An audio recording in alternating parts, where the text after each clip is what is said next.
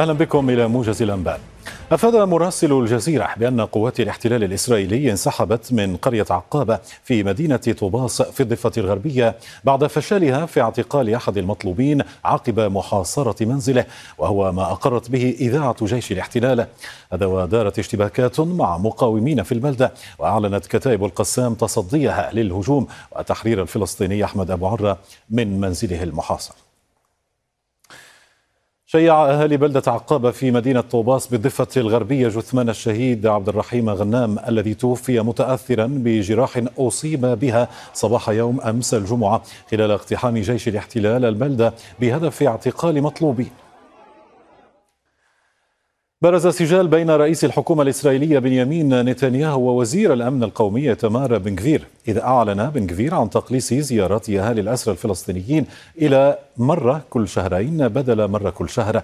ثم قال ديوان نتنياهو إنه لم يتم اتخاذ قرار بتقليص زيارات الأسرى الفلسطينيين وإنما أذيع في هذا الشأن مجرد أخبار كاذبة.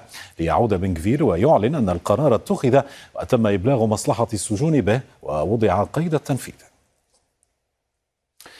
أعلن الرئيس الأوكراني فلوديمير زيلينسكي أن كييف اختبرت بنجاح صواريخ محلية الصنع يبلغ مداها 700 كيلومتر حاليا وقد يصل مداه إلى 1000 كيلومتر. وأضاف زيلينسكي في كلمة له أن القيادة تسعى إلى زيادة مدى الأسلحة الهجومية. قالت وزارة الدفاع الروسية أن قواتها نفذت خمس ضربات دقيقة أدت إلى تعطيل نظام التحكم الإلكتروني الاستراتيجي للجيش الأوكراني. وأضافت الوزارة أن القوات الروسية دمرت ورشات تجميع المسيرات البحرية المستخدمة من قبل كييف لشن هجمات على الأراضي الروسية. قال منسق الاتصالات الاستراتيجية في مجلس الأمن القومي الأمريكي جون كيربي أن واشنطن لا تشجع على أي ضربات عسكرية داخل روسيا. وأضاف في إحاطة أن من الملاحظ أن القوات الأوكرانية حققت تقدما خلال الأيام الثلاثة الماضية.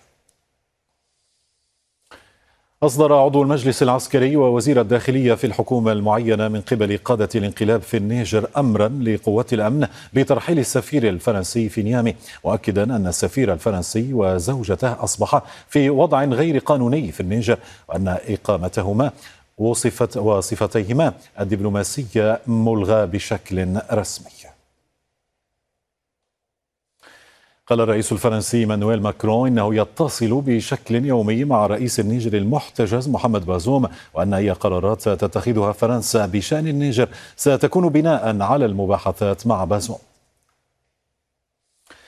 أفاد مراسلنا أن الحياة بدأت تعود إلى الطبيعة تدريجيا في ليبروفيل عاصمة الجابون وأن الجيش قد انسحب من أغلب الشوارع.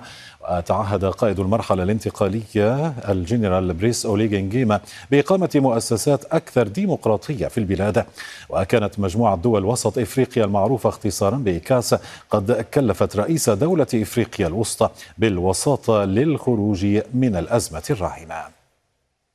إلى اللقاء.